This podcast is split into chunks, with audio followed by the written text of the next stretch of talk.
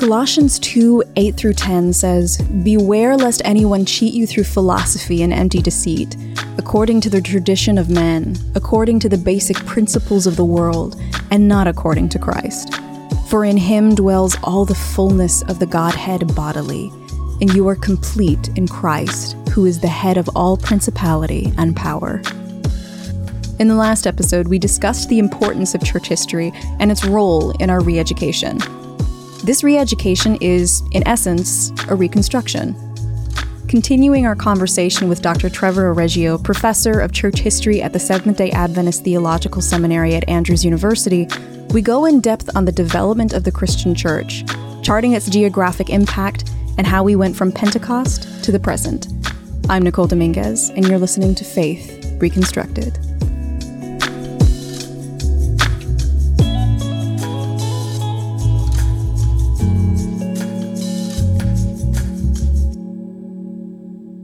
I've been teaching church history for a while, and much of church history focuses on the church's development in Europe and America. It's as if the rest of the world doesn't exist. Yet the first 600 years of church history is primarily in Asia and Africa, and they just skimp over that completely. The greatest centers of Christianity was in Asia, and much of church history was around uh, understanding of, of God for ourselves. When we think of church history, our memories often begin with the Reformation. However, to start there would be to walk in on the third act of a four act play, performed over periods of history and diverse sections of the globe. Dr. O'Reggio mentions in Mark Noll's book, Turning Points Decisive Moments in the History of Christianity, the development of the church happened over four periods. The early church, which was around 31 AD to 604 AD, the medieval church from 604 AD to 1517 AD, which led to the Reformation from 1517 to around 1650, and then the modern church from 1650 to present day. But the true beginning of the Christian movement, then simply called the Way, began at Pentecost. 3,000 people were, were baptized on that day. That marks that tremendous beginning and then uh, going further along, uh, AD 70, the destruction of Jerusalem is an important turning point because Christianity is going to begin to move away from its Jewish roots. And by time we get to the end of the first century towards the second century, it's going to become a primarily a non Jewish faith. It's going to be embraced primarily by Greek thinkers, uh, Gentile people. And so it's going to change the nature of the religion in, in very profound ways. First, Christianity was simply seen as a sect of Judaism. They didn't see it as a separate religion, but over time they recognized it as a, a separate, unique faith. And so it was considered illegal for over 300 years. But the turning point was in the year 313 AD, the Edict of Milan, Constantine essentially legalized Christianity. I make a joke about this in my class. I say Christianity went from the outhouse to the White House. It changed the whole nature of Christianity. Up to this point, Christianity was experiencing tremendous persecution by the state. There are 10 major persecutions during this period, but when we get to 313, Christianity is actually going to uh, essentially become the religion of emperors and kings and it's going to change the whole way Christianity is going to operate. In other words, there's going to be a flood of pagan ideas. So there's another shift that's taking place.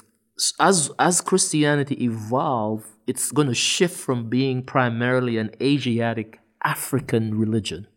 Because in the early days of the faith, most of the church fathers were Africans.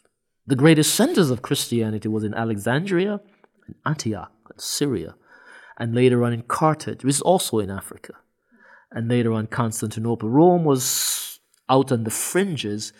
Much of Central and Northern Europe was still pagan. That's not going to happen. Their conversion is not going to happen until much later on. So these early years of Christianity was dominated basically in uh, what we call Northern Africa, Egypt, the, the Horn of Africa, and much of what we now call the Muslim world Iraq, Iran, Turkey all of these were major centers of Christianity. This was the heartbeat of Christianity.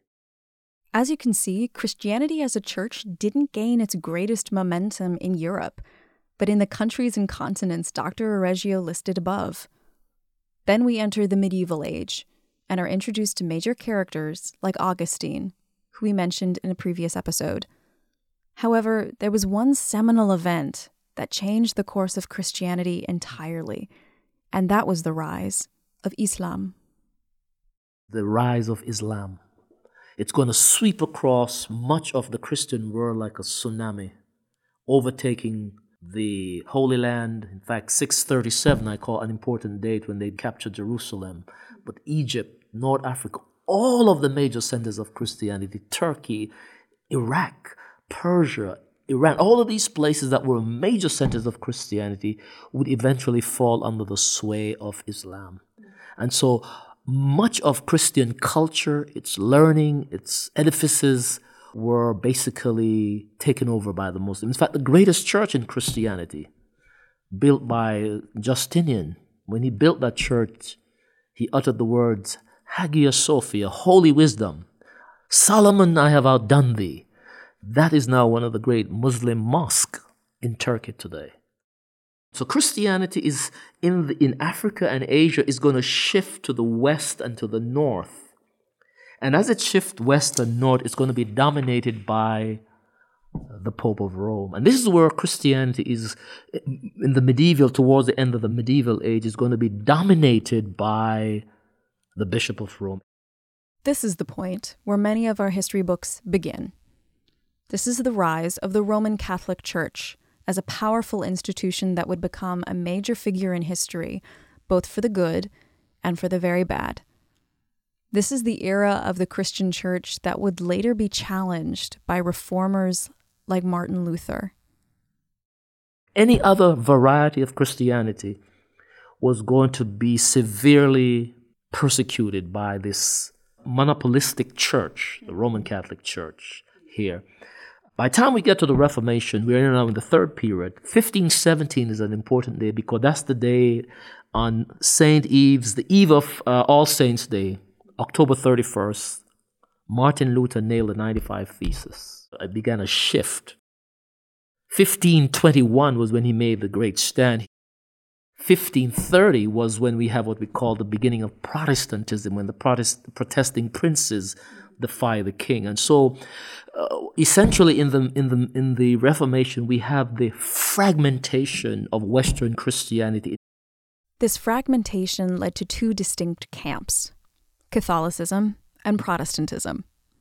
However, Protestantism developed four major strands: Lutheranism, led by Martin Luther, the Reform movement by John Calvin and Ulrich Zwingli, the Radical Reformation, which sparked the Anabaptists, and finally the English Reformation.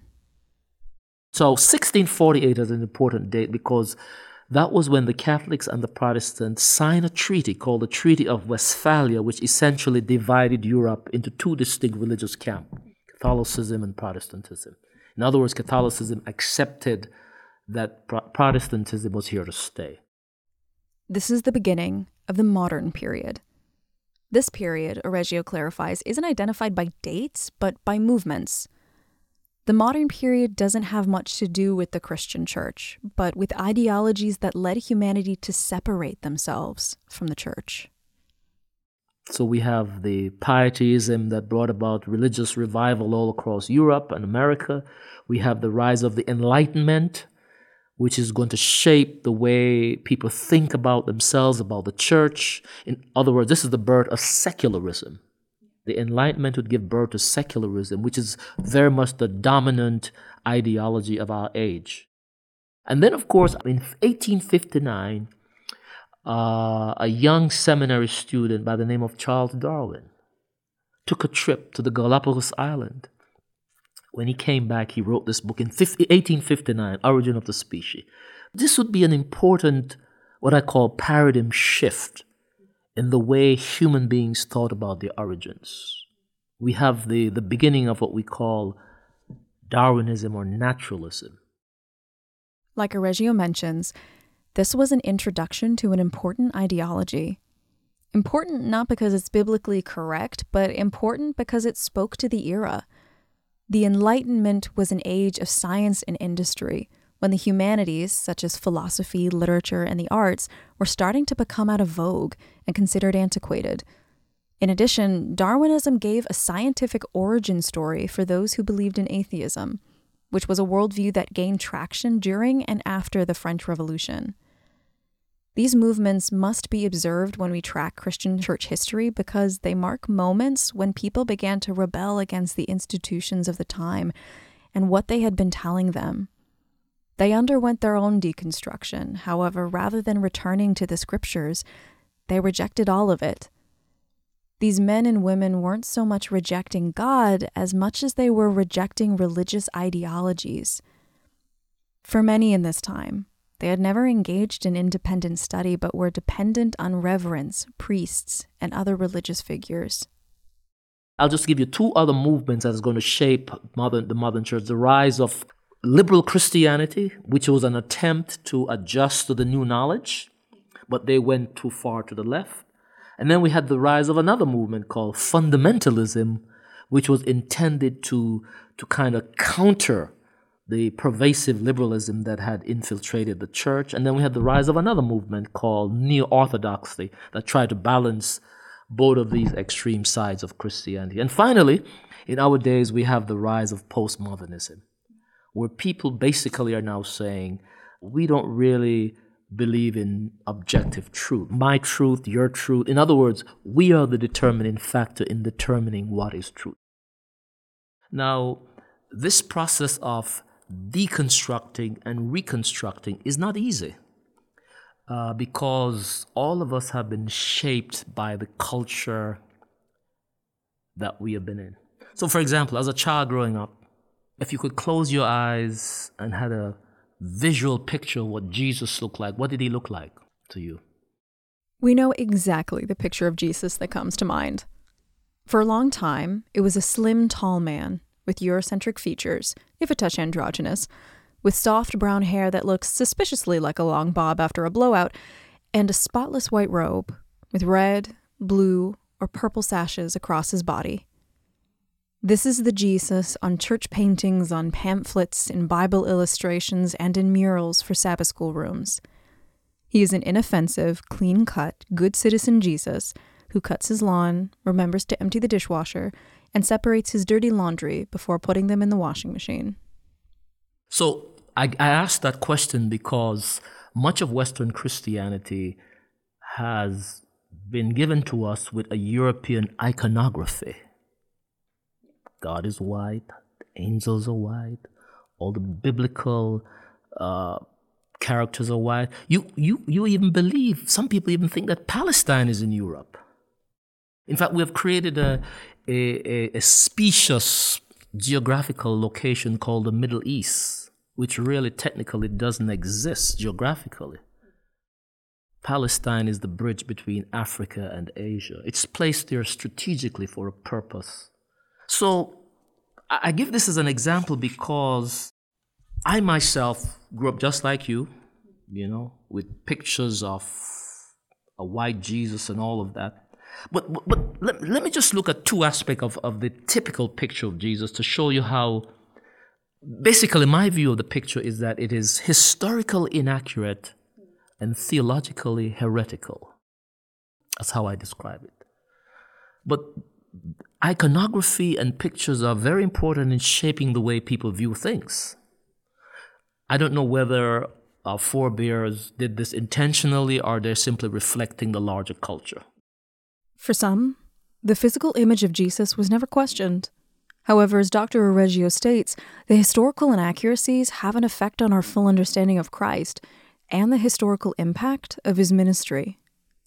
Number one, we have an individual who's dressed in a beautiful garment. The garment, his clothing, for example, was certainly not the clothing that a first century Jewish peasant male would wear. That's the garment of an elite. You take a look, just the clothing alone. This is the the procurators, the governors, the high elite people of society. That's what they wore. Second characteristic the long hair. Only the Nazarite, men in Israel who took the, the, the vow of a Nazarite wore their hair long on their shoulders. In other words, there is nothing about that picture that represents a first century Jewish peasant male.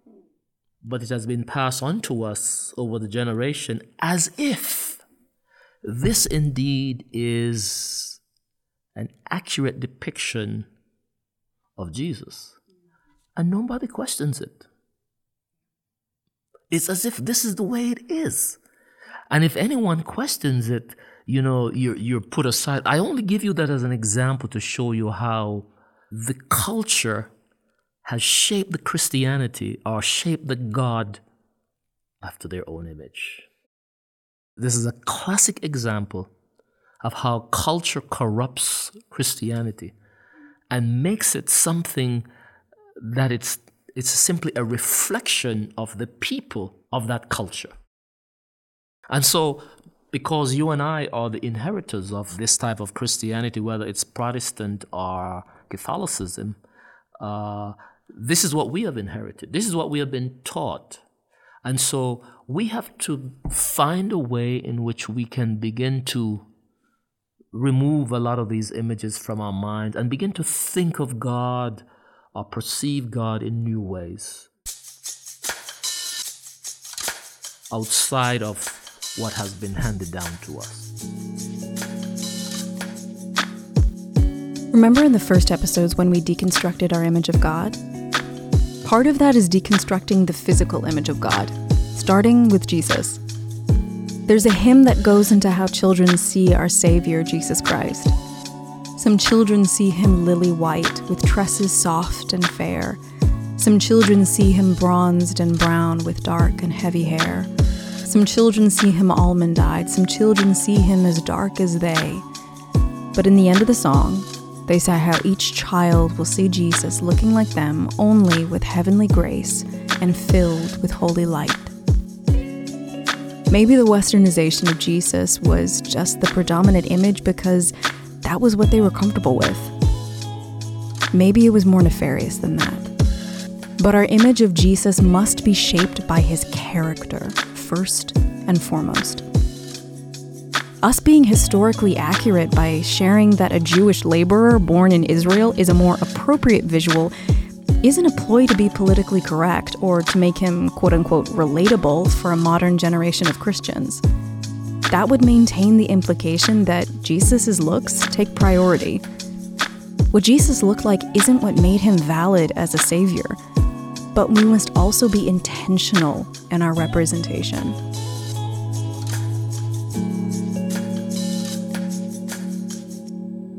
I say to you that this is not an easy task for any of us uh, because we're still in this culture. It still shapes the way we think. But here is where it takes courage. It takes a leap of faith.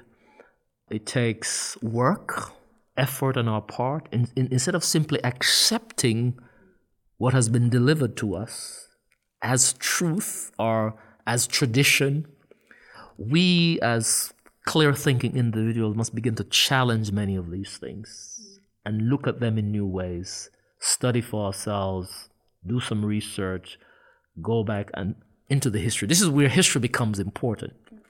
Because what happens is that what we have received presently is not the same history that has been, in other words, there's not a continuous thing that has been handed down to us across generation. This history has been shaped reshaped and calibrated according to the individuals who are handing or delivering it to us. What Dr. Reggio is describing is reconstruction. Do you remember our episode on relationships with Giselle Ortiz? We mention how addressing generational trauma can be daunting because we are having to discover, confront, and reroute the history of problematic patterns within families. The same can be said for our relationship with Christianity and the church looking at history, at the parts that caused institutional damage, we're cleaning up the clutter that has prevented us from seeing the gospel. That clutter can be the belief that we have to do works in order to earn salvation, or the belief that God doesn't want to deal with us unchurched, unscriptured, unholy people, so we can leave the study to the professionals. Or perhaps the clutter is that Jesus is a Eurocentric goody two shoes who wouldn't like me and make me feel guilty for my problems. Part of maturing is taking a critical eye to everything we've been told and applying discernment. It's easy to see misrepresentation in the scriptures and decide to throw it all away, but to do so would be to dismiss crucial answers, and most of all, the love of God. I think the danger that the young faces is that they see so many contradictions, inconsistencies in Christianity that they are tempted to simply reject it completely. And I think the point you're making is important. Instead of seeking an alternative way of looking at it, they reject the whole thing. And this is the danger that secular people are faced when they deal with Christianity. So, so making a historical point about here's a Christianity that projects, as I said, a European God so if you're a slave living in 19th century America, the slave master tells you, listen, uh, this God that I'm telling you, this white God, wants you to be a slave. He wants you to live. He, in fact, he's, he's okay with you being dehumanized, degraded, being punished. Imagine if you're a slave living in 19th century America. Your understanding of God and of Christianity. But this is an example of how perverted Christianity had become, so that the religion itself becomes an agent in the hands of these slave masters to endorse slavery, to endorse the degradation and the inhumanity against other human beings. Now, if you as a slave are thinking of becoming a Christian, you have to ask yourself, boy, what kind of God could this be? What kind of religion is this that could actually endorse and support? And, and of course, what they did is they would, they would go back to the sacred book, their sacred writings, and provide theological proof that slavery was okay, it was endorsed as a young slave living in the South, and I'm in, I am living in utter terror uh, of my life, beaten, working hard, and I must say to myself, this is my destiny. This is what the God that you're saying wants me to be. You see, this is the kind of distortion uh, or distorted view of God that is presented.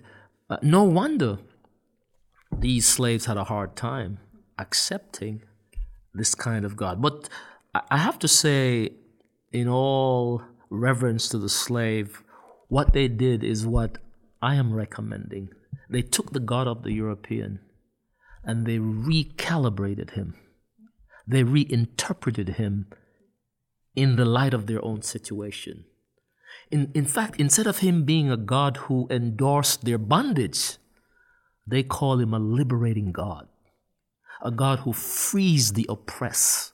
In other words, they took this distorted, perverted Christianity and they reshaped it. They remade it in the light of their own experience. And in fact, musicologists will tell us the spirituals, the spirituals are one of the only unique musical genre in America that grew out of this, this situation of oppression. They took this distorted view of God, and what did they do? They created something new, something so, uh, so filled with pathos and emotion that 150 years or 200 years after they have they had created this genre of music, when people listen to it, they sense its power. They sense it, its emotion because it's coming from a very deep place of suffering and pain. This is the ability of the Holy Spirit to be able to, to use the, the kind of stuff that we create, the distorted stuff that we create, and sort of reshape it. This is a testament to the power of God. Though Dr. Reggio says they created something new, here's another way to look at it. What these individuals from Africa and the Caribbean did was parse out the real narrative and character of the gospel. They had spotted what their masters had missed or willfully overlooked, which was that God is a liberator and an ally to those unfairly enslaved. Slave masters are a testament to some people's desire to misuse scriptures for it to fit a narrative that serves their own advancement. What they did was ignore the overarching narrative of God's chosen people who were enslaved, persecuted, and oppressed, but were repeatedly liberated and sustained by God. It would be sugarcoating for us to say that they made the best out of a sticky situation, so we should too. However, O'Reggio's point is to exalt the resilience of the gospel and the diversity of its application. Yeah, one church historian put it beautifully, summarizing what you have said. He said that the slaves preserve authentic Christianity in America. Yeah, I, I think the, the slaves captured what I call the central story of the Bible. It's the Exodus. You know, just think about it. It's the central story. It's coming out of Egypt into Canaan land. That story really is illustrative of the whole plan of salvation, of the redeeming humankind and bringing them into reconciliation uh, with their Creator. And so the slaves, they, they were very good. They were not trained theologian, but they captured the very essence of the Bible and of the gospel, which is in that story. And that's the reason why when you listen to all of these spirituals, that's a theme liberation, the exodus that runs through all of them. you know, because what is it that we are in? We are in bondage to sin, all of us. And what is God's plan for us? Exodus. To take us out of bondage, take us into the heavenly Canaan. This is what it's all about. This, this is the grand, I call it the grand meta narrative, the great story that encompasses the human experience. God's desire to take us out of Egypt into Canaan land. And in that story, the, these slaves, they, they capture it. And that's why in their, their songs and in their writings, it's the central theme. So, in light of what we know, how do we keep our image of God correct, despite the periods when God is misrepresented in his own church? That's a good question. Uh, the problem with the history is that when you look at it, we have never been able to do it at any time. So, you know, we, we our distorted view of God causes us to, you know, have distortions in other areas. Again, I am not sure. Again, I, I, I think it has to do with, with our fallen human nature we have a very difficult time of trying to uh, understand or at least have a clear view of God. You know, one of one of the primary reasons for Jesus to come to the earth was to give us an image of who God is. Why?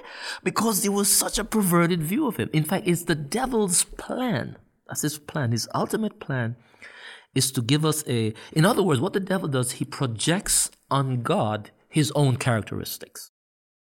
We're dealing with an adversary who's working incessantly to create this distorted view of God. So that's what we're up against. You know what I'm saying? This battle has never waned. It has always been going on. So we have to be conscious of this cosmic conflict that we're all engaged in. And so I think uh, we have to have a daily surrender to the Spirit, a humility of heart, a willingness to learn from God's Word. You know, this, this daily surrender, Lord, I just want you to speak to me today. I want to be open to your will. I want to put aside the distractions. I, I am not trying to carry out my own agenda. I simply want you to take full charge of me. And this is a daily, a daily work. There are so many other mitigating factors that are working against you to keep that distorted view of God and to keep you sidetracked. That if you don't make this daily effort, this daily surrender, becomes almost impossible. When we bring the history of the Christian church under close inspection, we're able to trace the origins of misbeliefs that have been holding us back. We have a broader awareness of the church and its impact. Widening our lens and exploring a re education of the Christian church is liberating. I know it seems like a lot, I get that. There are days when I don't feel like untangling the geopolitical impact of Constantinople's politicization of Christianity, but take it bit by bit be patient, and build off the miraculous truth of God's character. This reconstruction can be difficult, but it can also lead to really pleasant surprises. Suddenly, our scope of Christianity includes people and cultures that remind us of the powerful love of God. Some resources suggested by Dr. O'Reggio are How Africa Shaped the Christian Mind, Rediscovering the African Seedbed of Western Christianity by Thomas C. Oden, the Lost History of Christianity by Philip Jenkins, and The Blessing of Africa by Keith Augustus Burton. My own recommendation is Bruce L. Shelley's book, Church History in Plain Language. Shelley does, in my opinion, an amazing job of writing for layman readers, keeping it simple and interesting. In our next episode, join me and Justin Coe as we sink our teeth into soteriology. In other words, exploring the question what is salvation and how do we get it? You've been listening to Faith Reconstructed. Each episode is hosted, written, and produced by me, Nicole Dominguez, edited by Katrina Simbaku, logo design and social media by Chelsea Ernina, tech and equipment support by Steve Husett and James Gigante, project support by Heather Moore. Special thanks to the North American Division and the Adventist Learning Community for making this podcast possible. Thank you for listening. An Adventist Learning Community podcast.